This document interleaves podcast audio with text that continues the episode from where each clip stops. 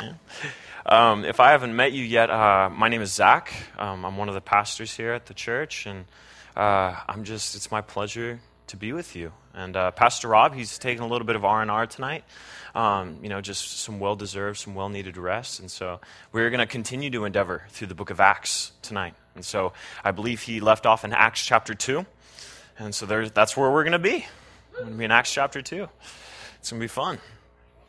Do you guys love God's word? Amen. Yeah? All right. We'll get along. It'll be all right. Really quick, guys, how many?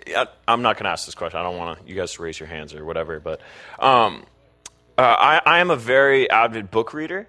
I love reading books, specifically, just books that help me in my faith and understand deeper doctrine and theology and increase my understanding of the knowledge of Jesus and who he is and how he's working in the church and how he's working in the lives of believers. And so I have a couple recommendations for you, but really quick, raise your hand if you need a Bible, and Pastor John will actually give you one.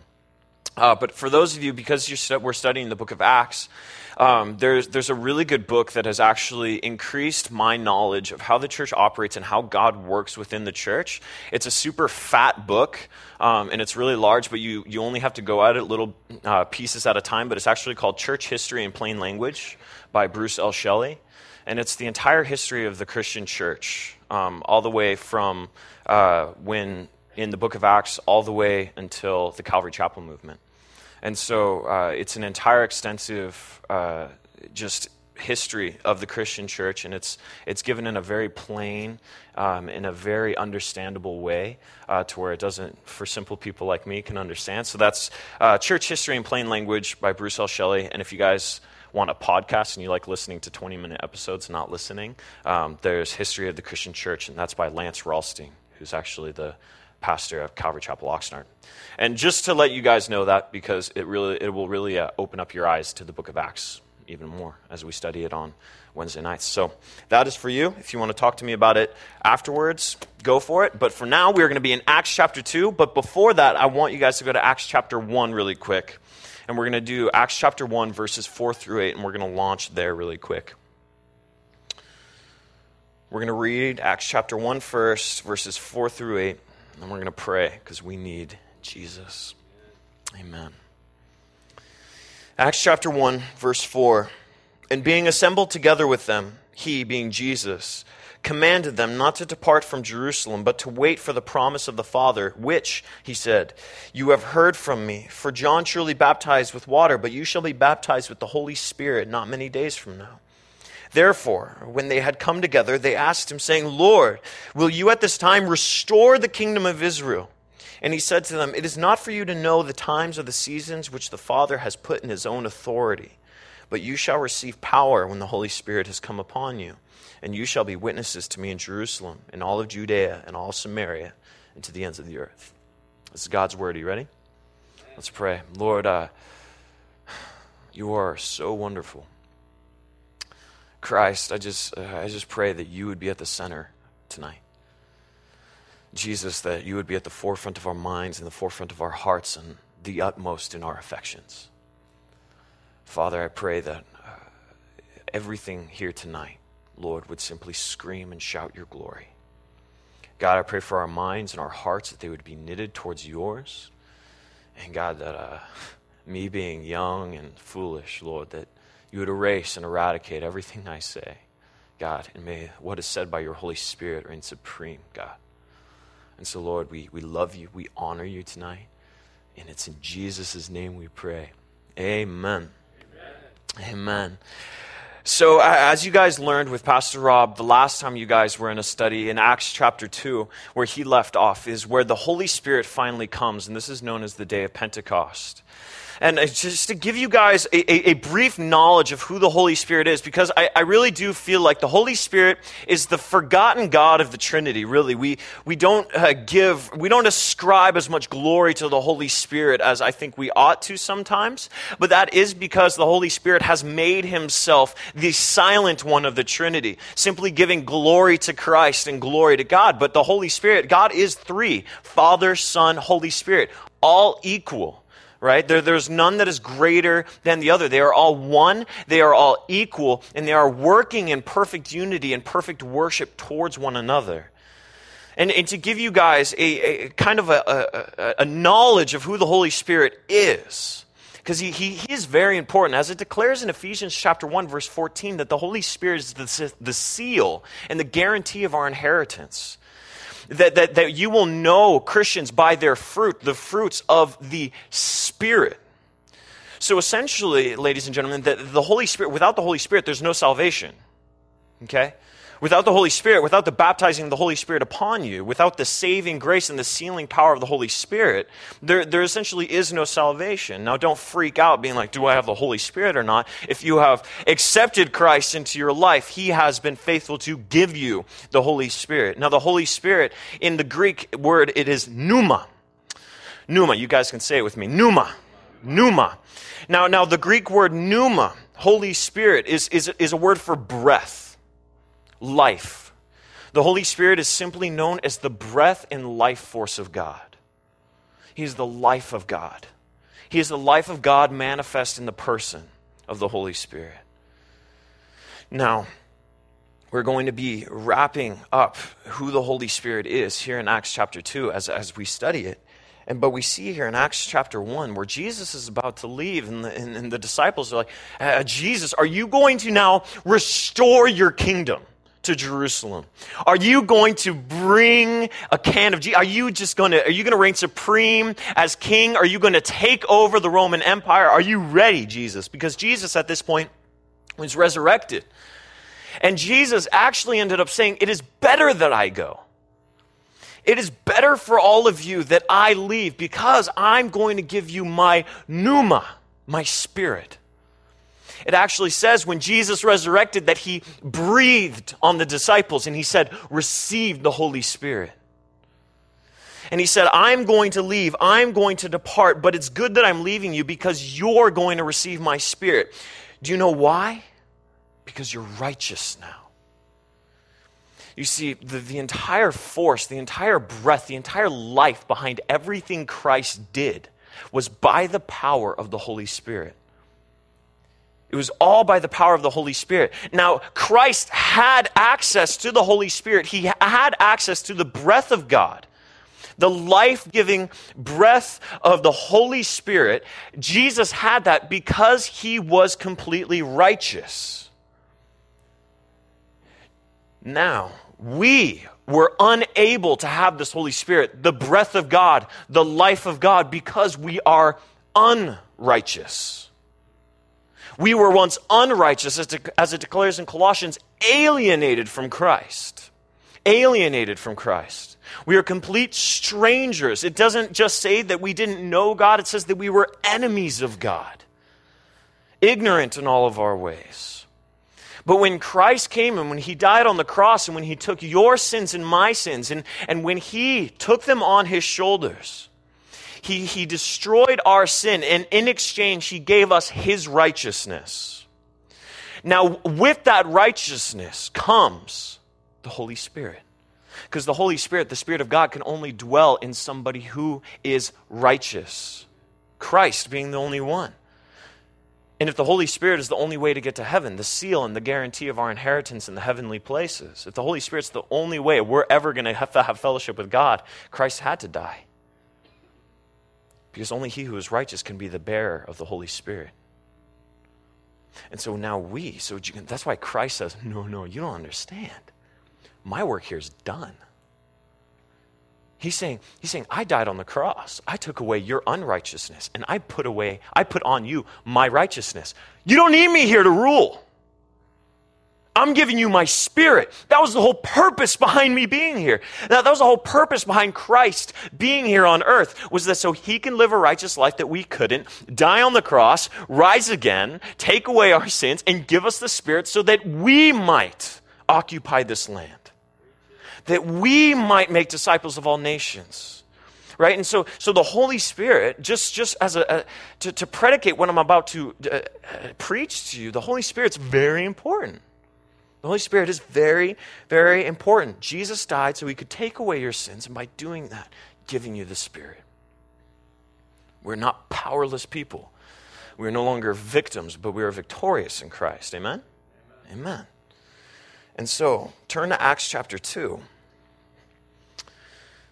And in Acts chapter 2, you see, we see that earlier, the disciples, Jesus leaves, he ascends, he's like, peace, later. And they just see him fly, like, you know? Like, this was before balloons. So, nobody's used to something just, like, floating, you know? And so they're just watching Jesus ascend, and they don't have the Holy Spirit yet. Right? So they're just chilling here. You know? What do we do? Right? And so the only thing that they really can do is they go into an upper room and they pray, Jesus, you told us you're going to give us your Holy Spirit. One thing, not here. Right? And so they're praying to Jesus, they're praying to God and saying, Lord, bring the Holy Spirit. And finally, the day of Pentecost comes, right? Which was a festival that they would go to. And they go to the day of Pentecost in the middle of all Jerusalem. And it says in Acts chapter 2, verse 1, it says this. This is the disciples. When the day of Pentecost had fully come, they were all with one accord in one place. And suddenly there came a sound from heaven, as of a rushing mighty wind. And it filled the whole house where they were sitting. And there appeared to them divided tongues as of fire, and one sat upon each of them. And they were filled with the Holy Spirit and began to speak with other tongues as the Spirit gave them utterance. We'll stop there really quick. Jesus promised the Spirit. Then what happened? The Spirit comes, right? Jesus promised the Spirit. Lo and behold, Jesus fulfills his promises. Amen?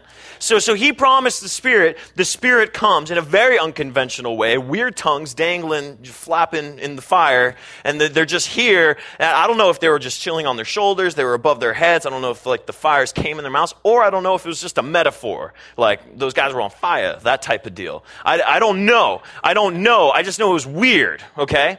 I just know it was weird. Notice how the Spirit also, though, enables them to speak in different languages.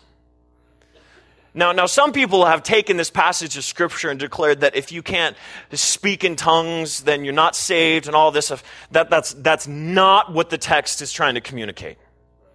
The text is communicating this, that I don't care what your background is, preach the gospel.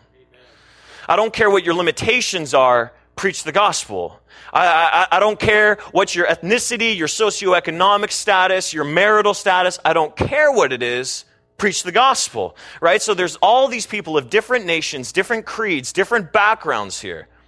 How are the disciples to minister to every single one of these people? Literally, people from all nations came to the day of Pentecost, right? They had people from all different nations that they're about to list here. The disciples had no boundaries with the Holy Spirit. Guys, the gospel is cross-cultural and has no boundaries. It is unlimited. It is unlimited, but also untapped by its people, right? In verse 5 of Acts chapter 2, you're going to want to stay with your Bible here because we're going to just go through it together, right? No reading it, closing it, just listen to the pastor, right? We're going to be Bible study, right? Verse 5, and there were dwelling in Jerusalem Jews, devout men from every nation under heaven. And when this sound occurred, the multitude came together and were confused because everyone heard them speak in his own language. And they were all amazed and marveled, saying to one another, look, are not all these who speak Galileans? And how is it that we hear, each in our own language in which we were born?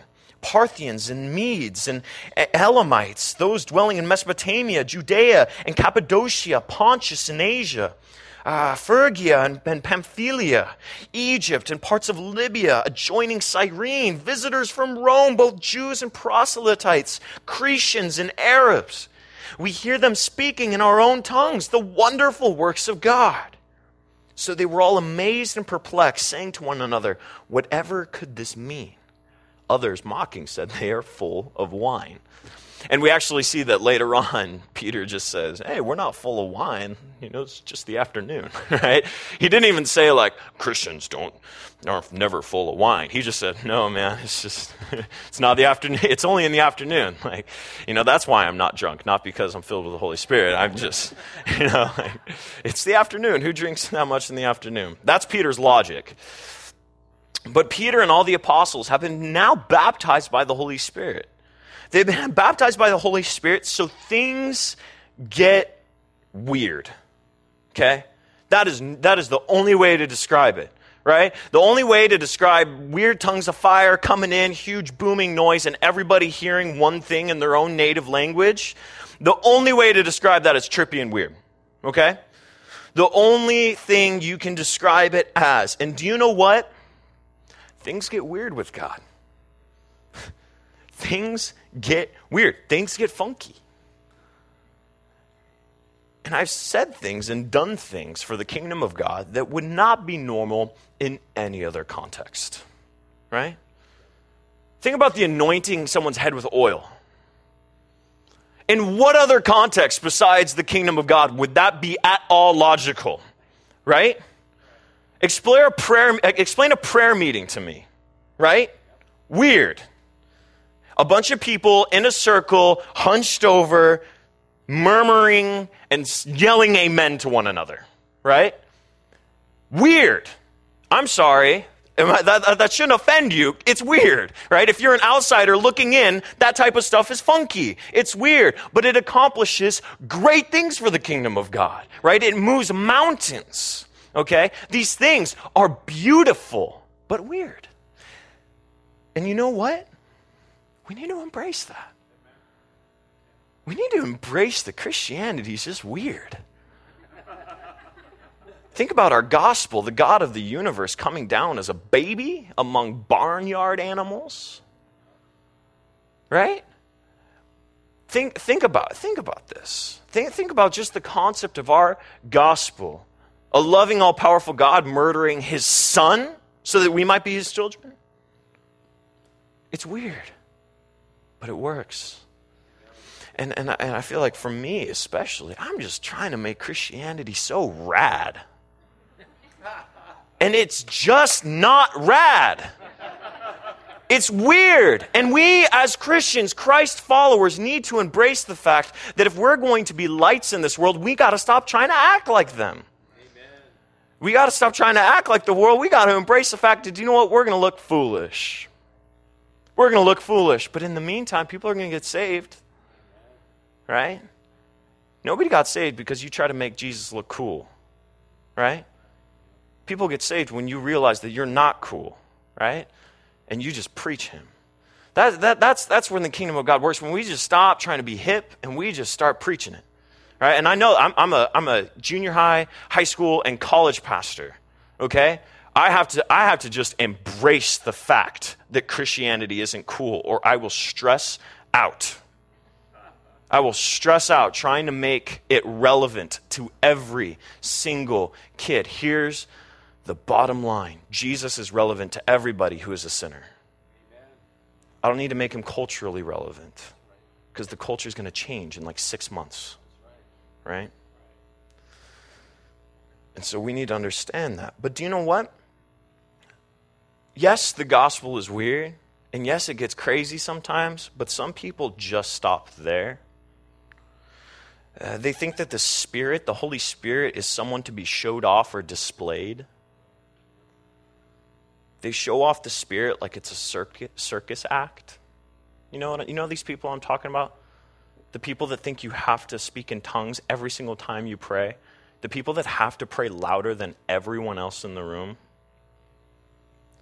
The people that have to dance with snakes to display their spirituality, right? We see these people. People that they display the Holy Spirit like he's some sort of circus act. And they think that it conjures up some sort of spirituality, but here's the thing.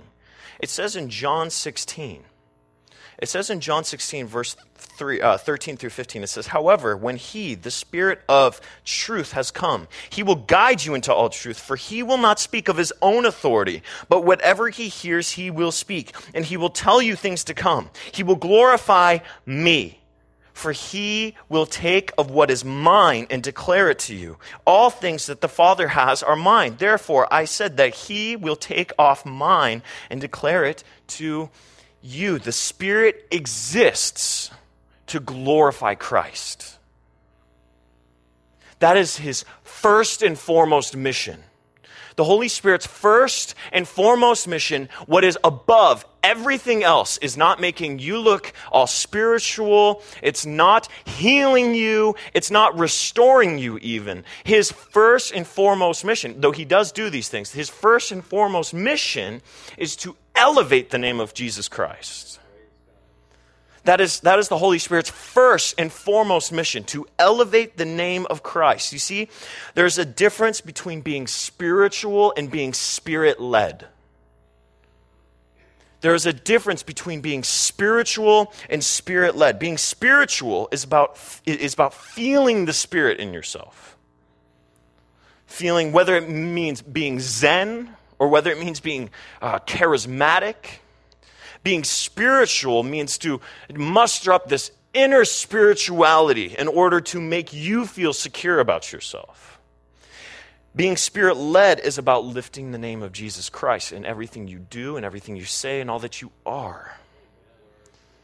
So there's a difference between being spiritual and Spirit-filled. There's a difference between being spiritual and Spirit-led.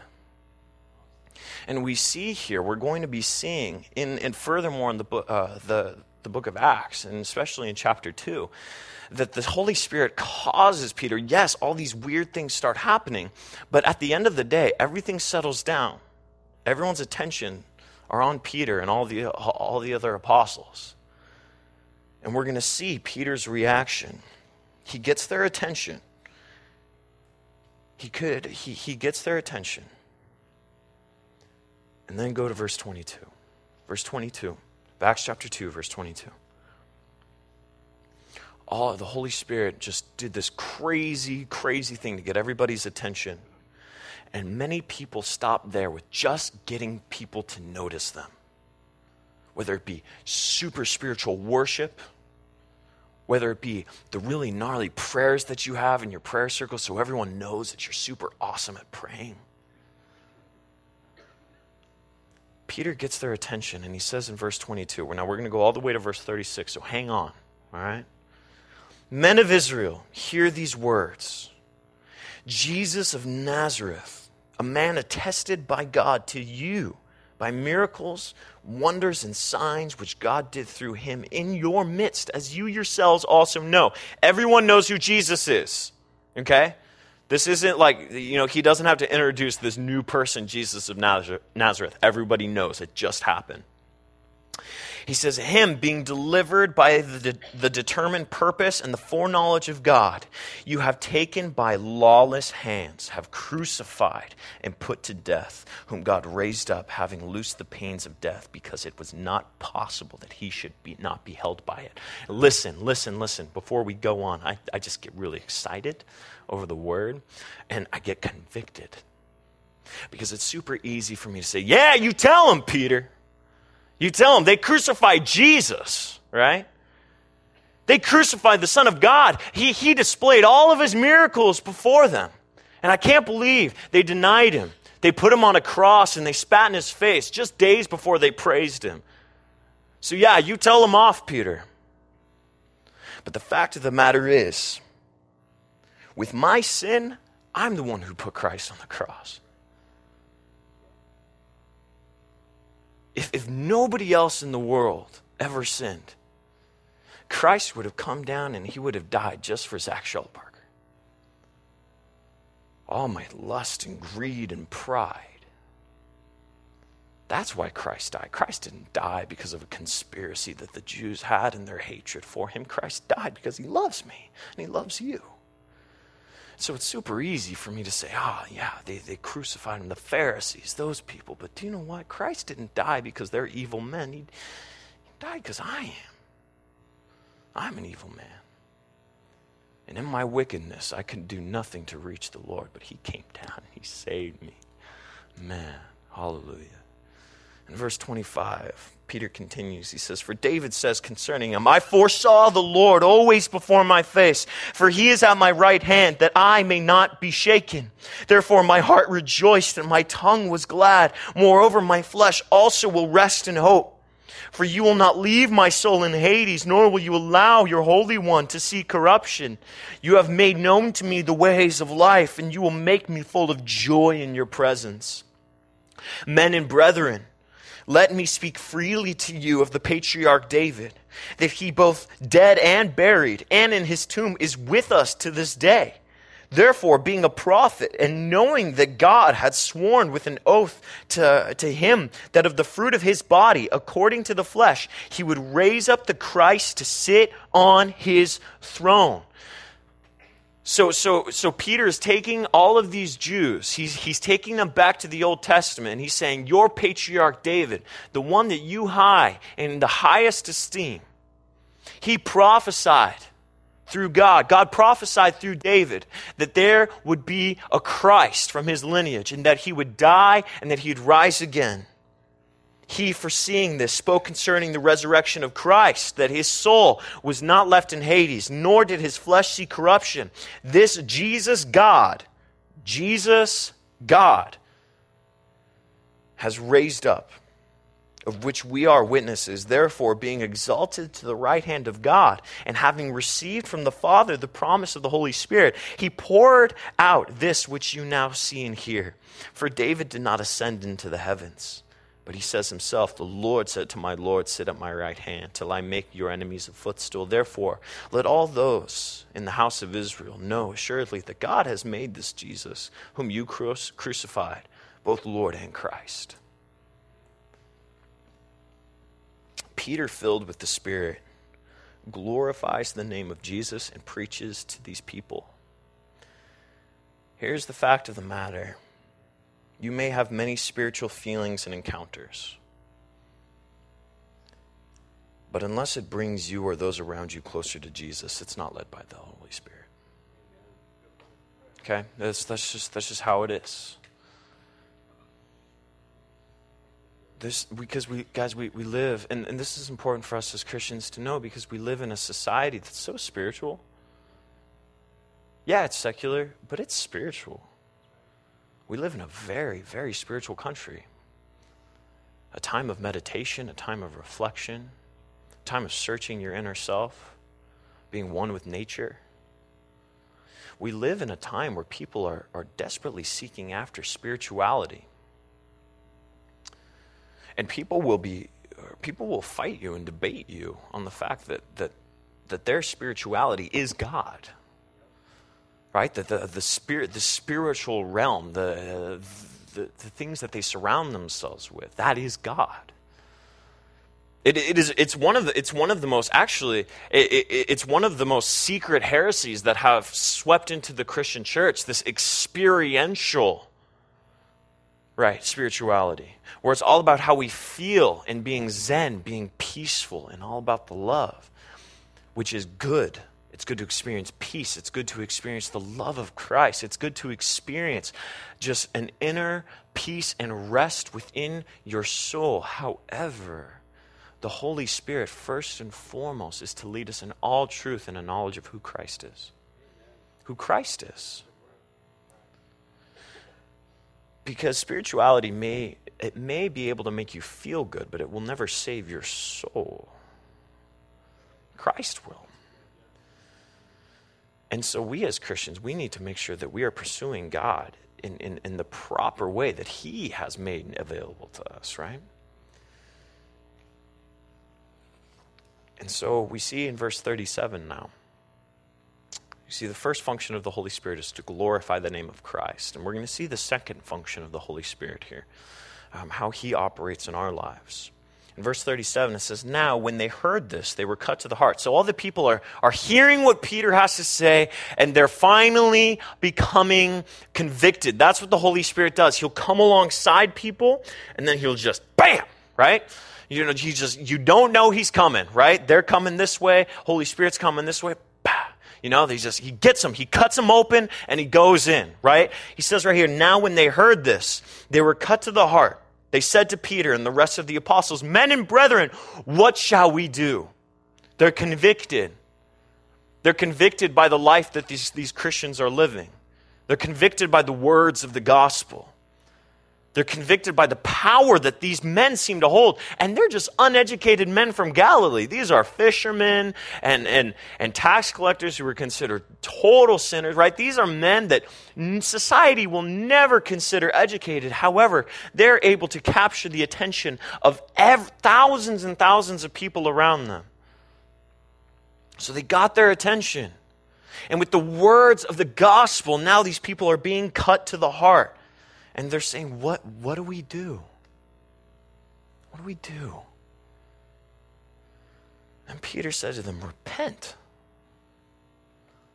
And let every one of you be baptized in the name of Jesus Christ for the remission of sins.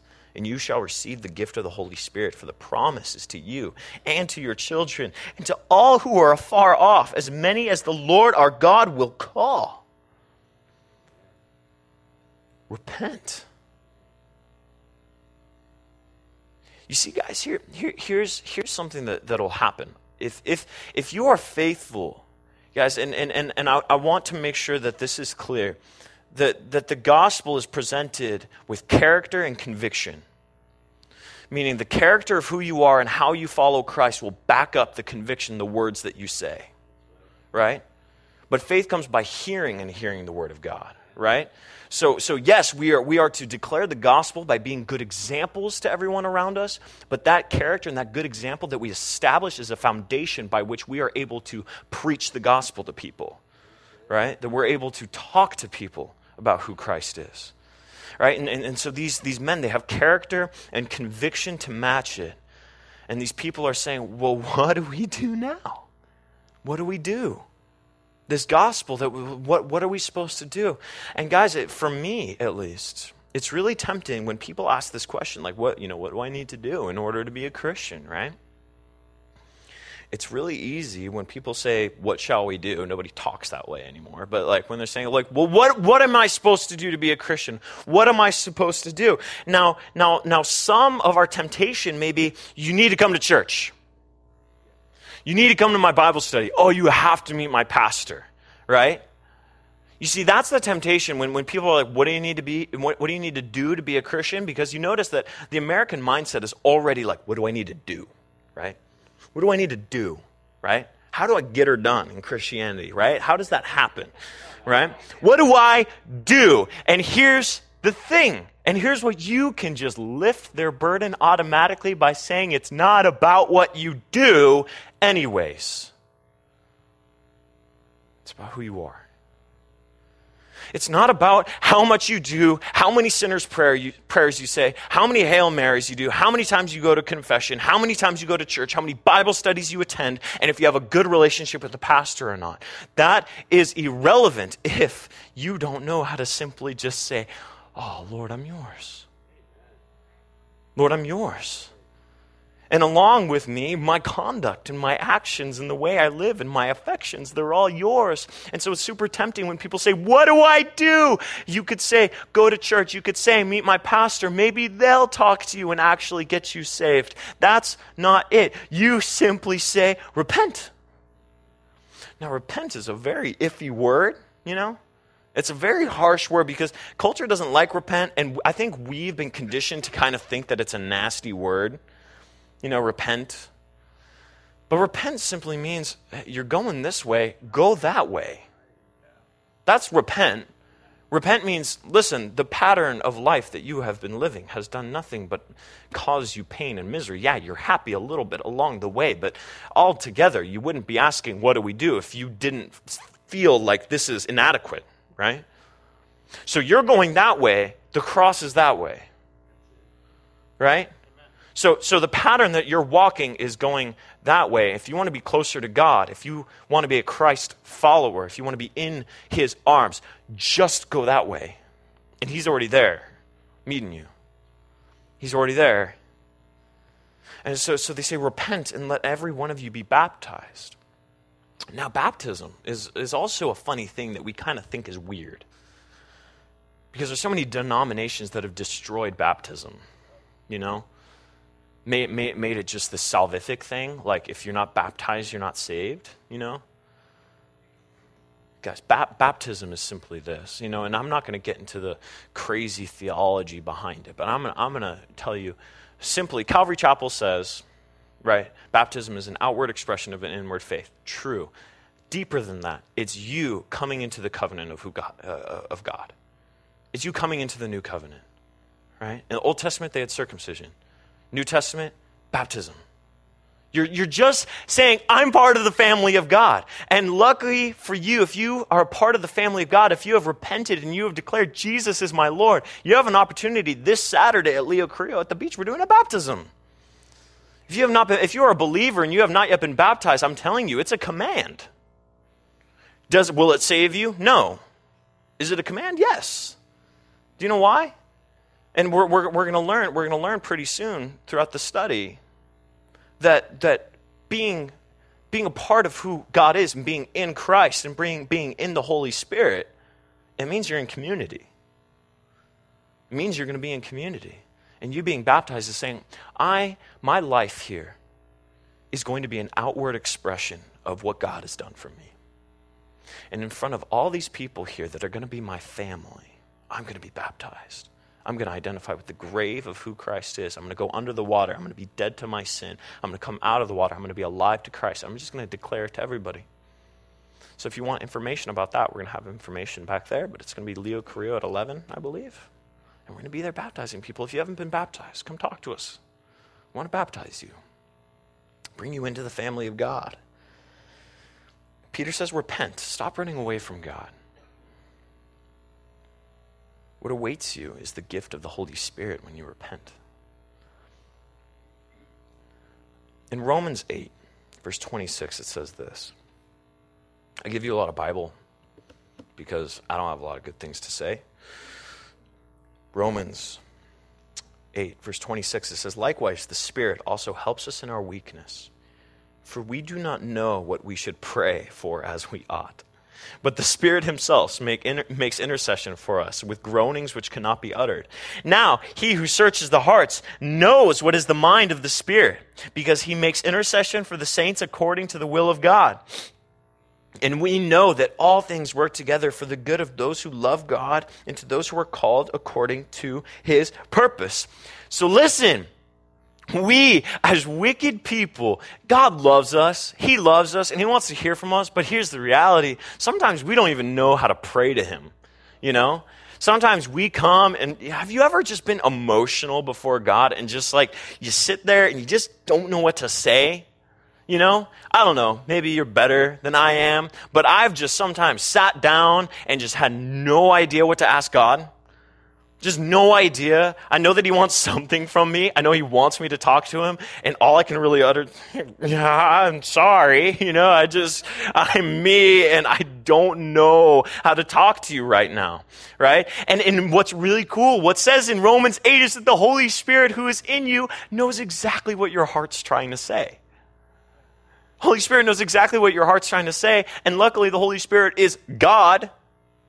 And so God understands you. So listen. So the Holy Spirit, guys, he is not only meant to elevate the name of Christ, but he is also meant to fill the gaps between you and God. Fill the gaps between you and God. Where you are lacking and weak, he will make himself strong in you. That's why it says Romans 8:28. Everyone loves Romans 8:28. Loves it. I cannot think of how many tattoos I've seen with Romans 8:28. If you have a Romans 8:28 tattoo, beautiful, awesome. I'm not trying to belittle you at all. Seriously, it's amazing. It's an amazing verse. Often brought out of context, though, because it says, and we know that all things work together for the good of those who love God, to those who are called according to his purpose. Now, what people take it as is no matter what I do or where I go, God's going to make everything I do work out, right? So I could just go on doing my thing, and God will just pick up the broken pieces as I break things, right? And that's kind of what people use Romans 8:28 as, right? They're going through a hard time that they have caused themselves. There must be a plan behind all this, right? There must be a reason why I'm suffering. The reason is you're being an idiot, right? And I'm speaking personal experience here, not you, right? Me. And so I often take Romans 8:28 as, oh, I could do whatever I want, Romans 8:28. But what it really means is that the Holy Spirit dwells in me. And when I am unable to function properly, God has said, no, I've given you my Spirit, and you're called according to my purpose. Even though you're weak, and even though you can't function right now because you're just a broken little child, I'm going to make you strong. I'm going to lead you into all truth. I, the Holy Spirit, will guide you. So it doesn't mean that no matter what we do, God's just going to, fix it. Though he will, he takes care of you. What Romans 8:28 really means is that God meets us in the places where we are most weak and vulnerable, right? And so the gospel, guys, and what the Holy Spirit does is it restores the believer to unity with Christ. It restores the believer to a unity with God that was lost. Because here's the thing, in the Garden of Eden, God created man with dust, right? Dirt. And so one of the greatest verses, I believe it's Psalm 139, correct me if it's not. One of the greatest verses that just gives me so much comfort is it says, God remembers where you came from, that you are dust, right? And so that's so much comfort to me. It's like when I sin and when I totally mess up, I just remember God's like, I know, I created you from dirt, like, I know you're not, I just get it, okay? But God, he created us from this dirt, right? And we were without life. But what did it say? It said God breathed life into us. Ruach, breath of God. Same word used, then translated into the New Testament in Greek, pneuma, breath of God. Right? So when God first created us, he gave us his Spirit. And then we sinned, lost that breath of God, that life of God that he breathed into us. But now Jesus Christ breathed on his disciples and said, receive the Holy Spirit, right? And now we have the Spirit. So what we lost in the fall in the Garden of Eden, we now have again. We have that unity with Christ once more. We are now able to walk with him as Eve and Adam did in the garden. Unity with God is a beautiful thing. Do not forsake the Holy Spirit. Do not forsake him. Do not grieve him with your sin. So the Holy Spirit, in essence, he is meant to glorify Christ, and he is meant to restore the believer. And then we see in verse 40, he does something else. Go to verse 40, Acts chapter 2, verse 40. And with many other words, Peter, he testified and exhorted them, saying, be saved from this perverse generation. Then those who gladly received his word were baptized. And that day, about 3,000 souls were added to them. And they continued steadfastly in the apostles' doctrine and fellowship, in the breaking of bread and in prayers. Then fear came upon every soul, and many wonders and signs were done through the apostles. Now all who believed were together and had all things in common, and sold their possessions and their goods, and divided them among all, as anyone had need. So continually, daily, with one accord in the temple, and breaking bread from house to house, they ate their food with gladness and simplicity of heart, praising God and having favor with all people. Whoa! And the Lord added to the church daily to those who were being saved. Doesn't that sound epic? That's how church is supposed to be. Like, people are dumbfounded and write books upon books on how the church structure is supposed to work. And that's like a paragraph. And it tells you that's it. You follow the doctrine and the teaching of the apostles. You sell what you have, or you give what you have to help the needs of other people. You go to the temple and worship corporately. Then you go into each other's houses and eat together and enjoy one another's company. And you gain favor with men, right, in the culture around you. Then the Lord adds to your numbers because you're preaching the gospel. Like, that's church.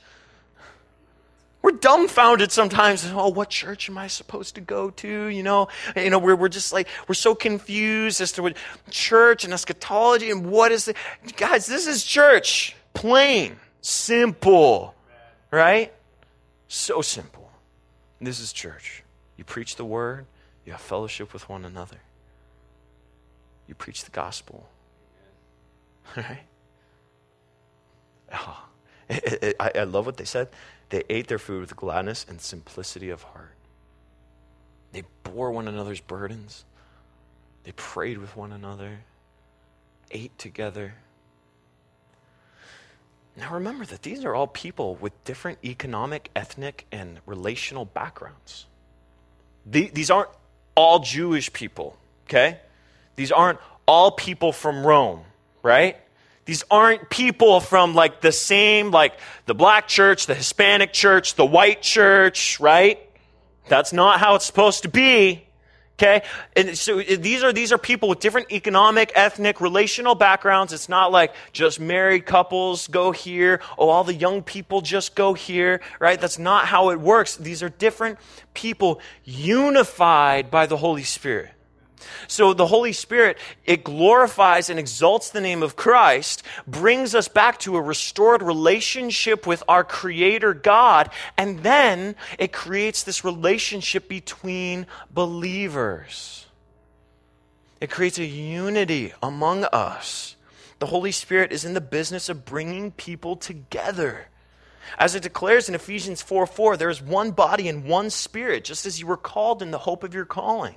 One body of Christ, one spirit. So that's why we hear at Godspeak, we're so not jaded against any other church in the area. In fact, we actually encourage people to go to other churches. Were you guys here Sunday morning? A new church is being planted. What did Pastor Rob say? He's like, hey, if you feel called to be at this body, go. Because we're all one body. There's no church competition, right? There's no who can get the most numbers, who can get the most baptisms, who has the coolest worship leader, right? That's not how it is. And so we're all unified, right? That's a beautiful thing. In 1 Corinthians 12:13, it says, for by one Spirit we were all baptized into one body, whether Jews or Greeks, whether slaves or free, and all have been made to drink into one Spirit.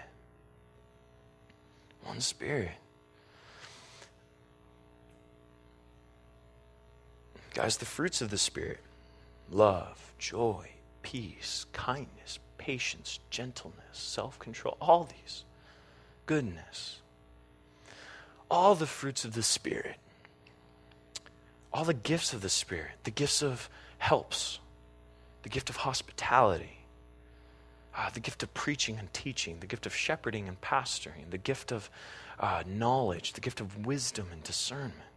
The gift of prayer and mercy. All these spiritual gifts that have been made available to us. All the fruits of the Spirit, kindness, goodness, gentleness, faithfulness, self-control, all of these. Have you noticed something about all of these? They're interpersonal. Have you noticed that?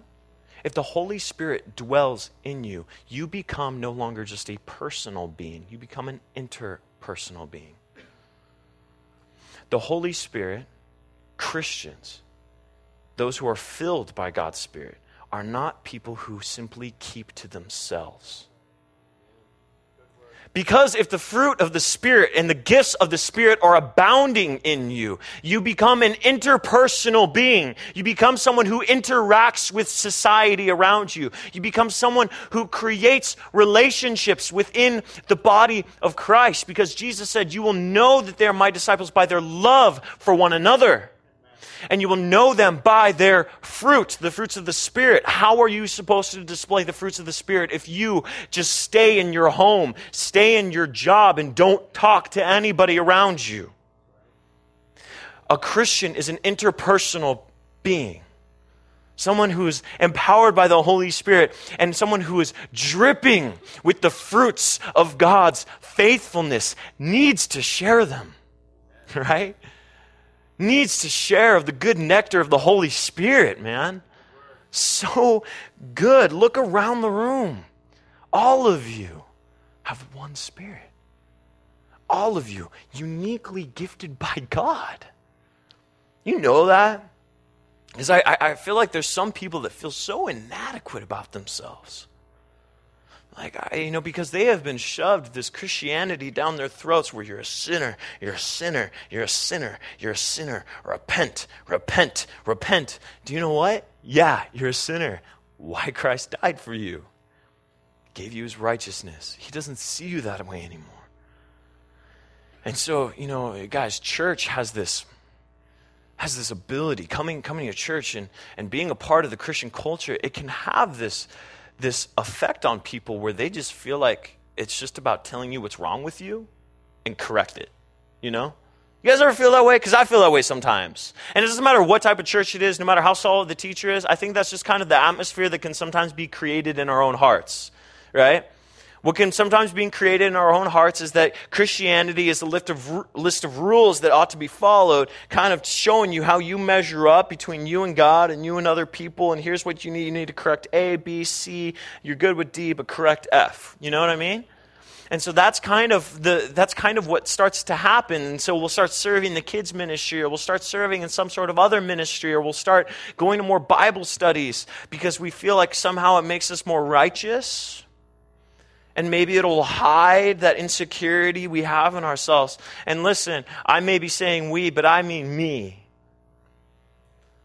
I get so insecure sometimes that it becomes more about what I do, and I somehow get my righteousness from that.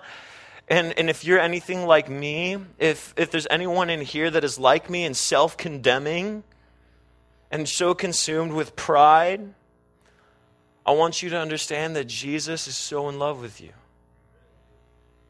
He's so incredibly in love with you.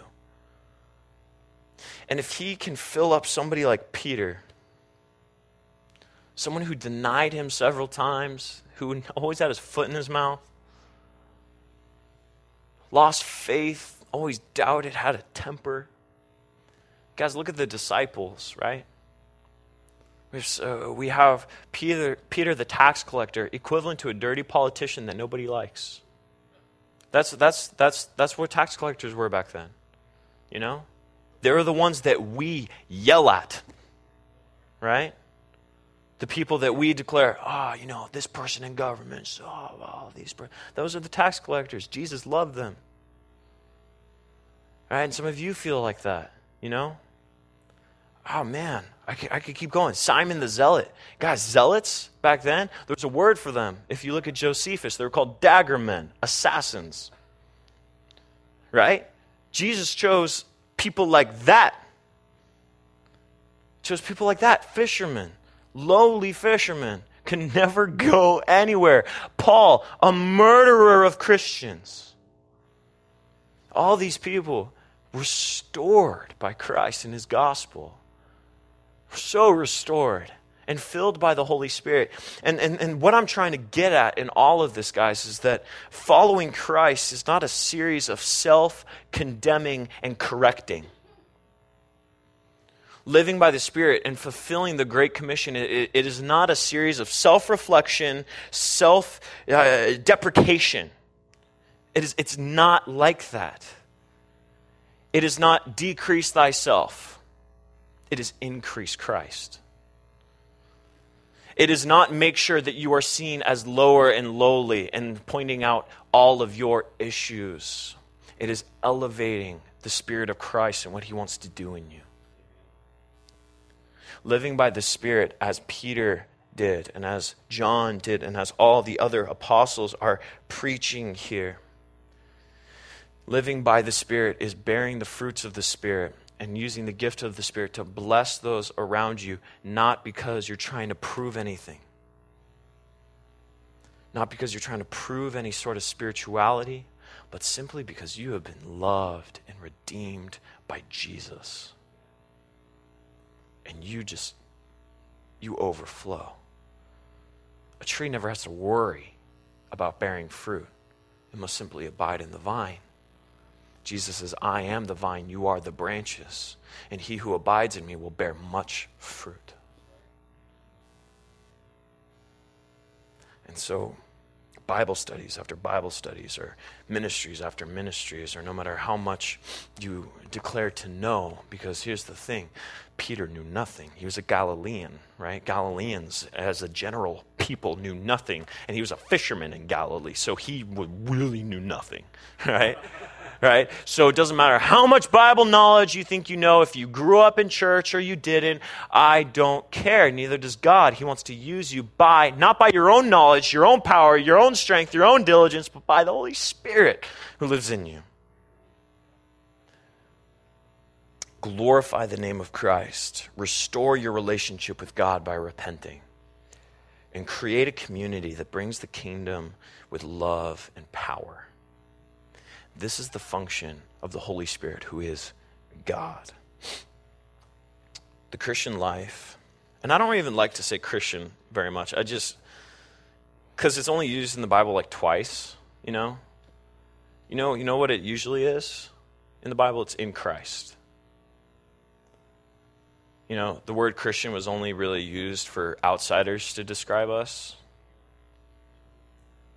Christian means little Christ, or Christ follower. That already means that there's something we have to do. You know? Just that name itself means there's something we gotta do, right? Just like Americans, right? We gotta do something. And so I would encourage you, Christian, that's just how we're labeled, okay? It's a name, and you don't have to worry about it not using it or whatever, because people will know what you mean when you say Christian. But when you think of yourself and your relationship to Christ, I want you to use what the Bible uses. I am not a Christian. I'm in Christ. I'm in Christ. He has brought me into himself. He has brought me into his family. He's brought me into his life. I haven't done anything. He's brought me in. I'm in Christ. I'm in the vine. Right? I am in the vine, so I'm going to bear fruit because I'm in him. I'm planted in him, right? As it declares in Psalm 1, planted beside still waters. I'm in Christ. And I really want to encourage you guys, as you think of yourselves and as you identify yourself, stop saying, oh, I got to follow Christ. I got to follow Christ. If I make a mistake, it's all over, right? You are in Christ. Rest in him. Abide in him. Be in him. And out of that being, not doing, because we're human beings, not human doings, okay? We're human beings. And so we're going to be in Christ. And so I mistake being with Christ and doing things for Christ all the time. And you will hear that almost every single time I preach to you, because it is something that I struggle with the most. And as Pastor Rob always declares, you preach something that is always working in your life, because I know I'm not alone. You're a human being, not a human doing. You need to be in Christ and allow God to consume you in all that you are. As it declares in Hebrews 12, verse 28, and I'll close with this. Therefore, since we are receiving a kingdom which cannot be shaken, let us have grace by which we may serve God acceptably with reverence and godly fear, for our God is a consuming fire. Our God is a consuming fire. Oh, man. God loves you.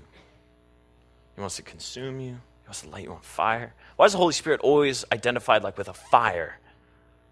Because he's consuming. He came down on a tongue of fire because, as it declares in James, a tongue can light up a room. A tongue can destroy somebody, but it could also warm somebody up. God associates himself with a fire, someone who is terrifying but comforting, right? Who is powerful but useful, right? Let God consume you like a fire. Amen? Amen. Lord, we love you, and I pray that your Holy Spirit would dwell in us.